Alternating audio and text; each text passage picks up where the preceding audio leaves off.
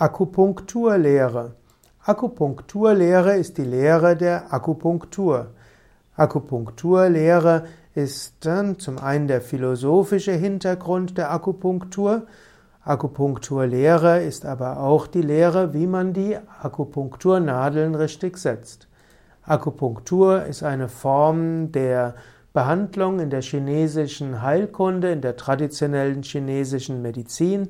Vermutlich ist die Akupunktur inzwischen schon über 4000 Jahre alt und sie wurde im 17. Jahrhundert erstmals ins Europa angewendet.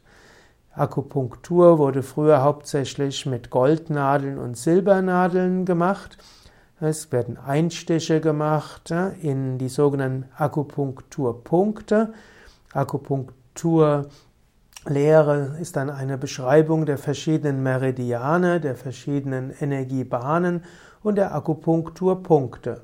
Zur Akupunkturlehre gehört auch die Lehre von Yin und Yang, gehört die Lehre von den von der Verantwortung der verschiedenen Meridiane für verschiedene Körpersysteme, gehört die Theorie davon, dass bestimmte Erkrankungen durch Energiestaus und andere durch Energiemangel hervorgerufen werden und die Akupunkturlehre sagt, dass man mittels Akupunkturnadeln Energiestaus äh, behandeln kann und auch Energiemangel.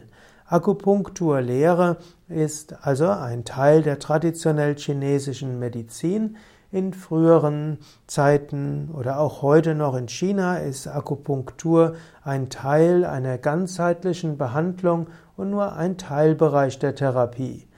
Heutzutage wird die Behandlung durch Akupunktur für bestimmte Indikationen, zum Beispiel Knieprobleme und Rückenprobleme und zum Teil auch Kopfschmerzen, von gesetzlichen Krankenkassen bezahlt.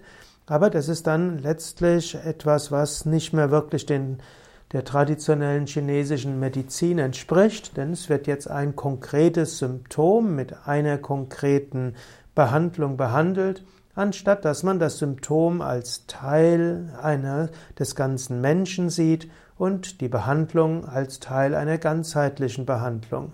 Also die Akupunkturlehre in China, in der traditionellen chinesischen Medizin, traditionell eingebunden in ein größeres System, und Akupunktur über die Akupunkturlehre letztlich betrachtet den ganzen Menschen.